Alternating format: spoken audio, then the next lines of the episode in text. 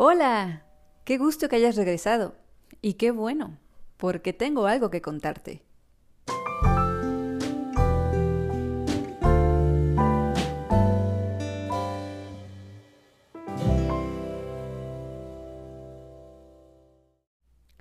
Hola, qué bueno que estás de regreso. Pues el día de hoy te quiero contar sobre una enseñanza del yoga kundalini. Este es el yoga que yo practico todas las semanas, pero fue hasta hace poco que pude poner en práctica esta lección en mi día a día. ¿Y de qué va este aprendizaje? Bueno, pues en realidad yo creo que esto es en todos los yogas, pero bueno, yo el yoga kundalini es el que practico y constantemente practicamos el encontrar la comodidad en la incomodidad. Las sesiones de cada día se componen de diferentes ejercicios de respiración con ciertas posiciones, con mantras, y como te podrás imaginar, hay posiciones que no son muy cómodas, que digamos. Y también diferentes tipos de respiración que no estamos acostumbrados a hacer. Así que esta combinación de dos cosas incómodas, pues resulta en una sesión un poco retadora. Pero una particularidad del yoga kundalini es que solemos sostener esas posiciones y esas respiraciones por un periodo relativamente largo de tiempo. ¿Y esto para qué? Pues precisamente para encontrar la comodidad en esa incomodidad. Y esto lo hacemos porque necesitamos atravesar esa lucha. Pero cuando dejas de luchar y empiezas a aceptar esa incomodidad, comienzas a disfrutar realmente del ejercicio. Esta es una lección muy bonita y la verdad es que me pareció fabulosa desde la primera clase que tomé de yoga kundalini, pero como te digo, fue hasta hace poco que pude asentar este aprendizaje y lo más bonito es cuando puedes aplicarlo en tu día a día. Porque mi maestra suele decirnos todo el tiempo, el yoga kundalini es el yoga para la vida. Y la verdad es que yo decía, pues sí, suena muy bonito, pero no, no había captado qué tanto se puede aplicar pues en tus rutinas, ¿no? En tus actividades cotidianas. Y aquí fue donde me cayó el 20 de una manera impresionante.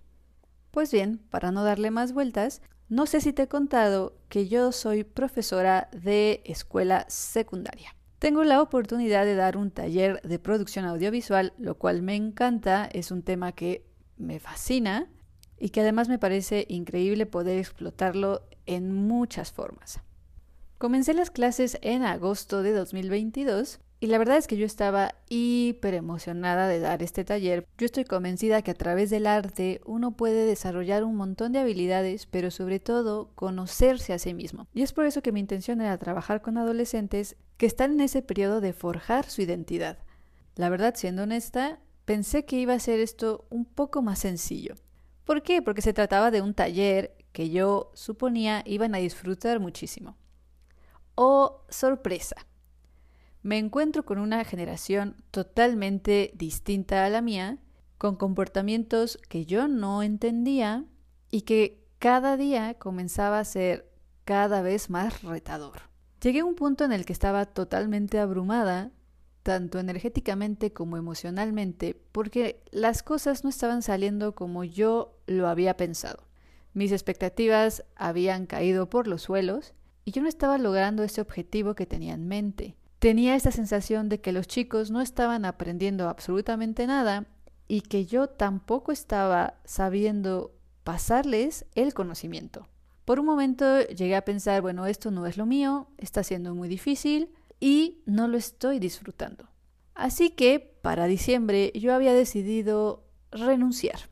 Pero con toda la paciencia del mundo, la directora del colegio me dice, Ari, tómate un tiempo, piénsalo bien y nosotros te podemos apoyar para que tengas algunas herramientas que quizás son las que te están haciendo falta. Me hizo saber que en efecto trabajar con adolescentes es sumamente difícil incluso para los profesores más experimentados. Eso, bueno, como que me hizo respirar un poco porque yo sentía que yo estaba fallando. El chiste es que me tomé las vacaciones de Navidad para pensar si realmente quería estar o no en el colegio. Bueno, llega el momento de regresar a clase y yo tenía que dar una respuesta sobre si me quedaba o no en el colegio. Yo llego hiper convencida a decir que ya no voy a seguir, que voy a renunciar y la primera reunión que tenemos con el equipo docente fue una capacitación bastante inspiradora sobre cómo podemos nosotros como profesores impulsar a los chicos a trabajar en comunidad. Dejar de pensar solamente en el acto individual, sino llevarlo un poquito más allá desarrollar esas habilidades que me permitan desarrollar al mismo tiempo a mi comunidad. Esto la verdad fue para mí bastante inspirador y me hizo empezar a dudar si la verdad es que yo estaba desistiendo muy rápido. Traté de ver esta situación desde otra perspectiva y me di cuenta que la estaba analizando bastante desde el ego, bastante desde yo estoy aquí dando mi tiempo, yo estoy tratando de dar una enseñanza y estos chicos no me ponen atención. Pero la verdad es que yo estaba cometiendo exactamente lo mismo de lo que yo me quejaba de ellos, y esto era no dar mi máximo y renunciar en el primer momento que se pone difícil. Era algo que yo constantemente les reclamaba a los chicos que no saben resolver problemas, y me di cuenta de una manera muy fuerte que yo estaba haciendo exactamente lo mismo. El trabajo se estaba poniendo bastante retador y mi decisión era renunciar en lugar de ver de qué otra manera podía resolver esta situación. Es entonces cuando me llega este clic entre el kundalini y mi vida del día a día. Y me dije, Ari, haya la comodidad en la incomodidad. Yo me estaba sintiendo incómoda en el trabajo, pero me centré en esa incomodidad.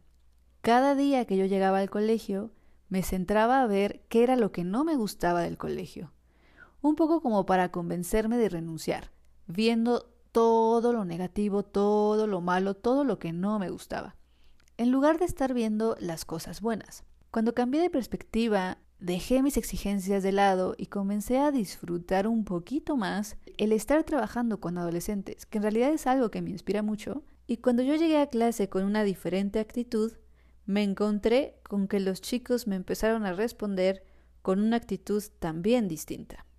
Y las cosas comenzaron a fluir un poquito más. Así que te quería compartir el día de hoy esta gran lección porque me parece que eso nos pasa constantemente en nuestro día a día. Solemos buscar la comodidad todo el tiempo y preferimos eso a pasar por un momento de incomodidad aunque después haya una gran satisfacción. Muchas veces renunciamos a ese hermoso regalo que nos tiene la vida precisamente porque no queremos pasar ese ratito difícil Así que si estás pasando por un momento complicado, si estás pasando por un momento en el cual no te sientes lo suficientemente bien, recuerda que atravesando esa incomodidad puedes encontrar muchísima satisfacción, muchísimo retorno y sobre todo muchísimo crecimiento. Y espero que como a mí, a ti te sirva esta lección para cada uno de los aspectos de tu vida. Y como nos despedimos en Kundalini, Satnam. Chao. Si te gustó el contenido de este episodio, te invito a darle clic al botón de seguir. Y recuerda que tenemos una cita la próxima semana, porque tengo algo que contarte.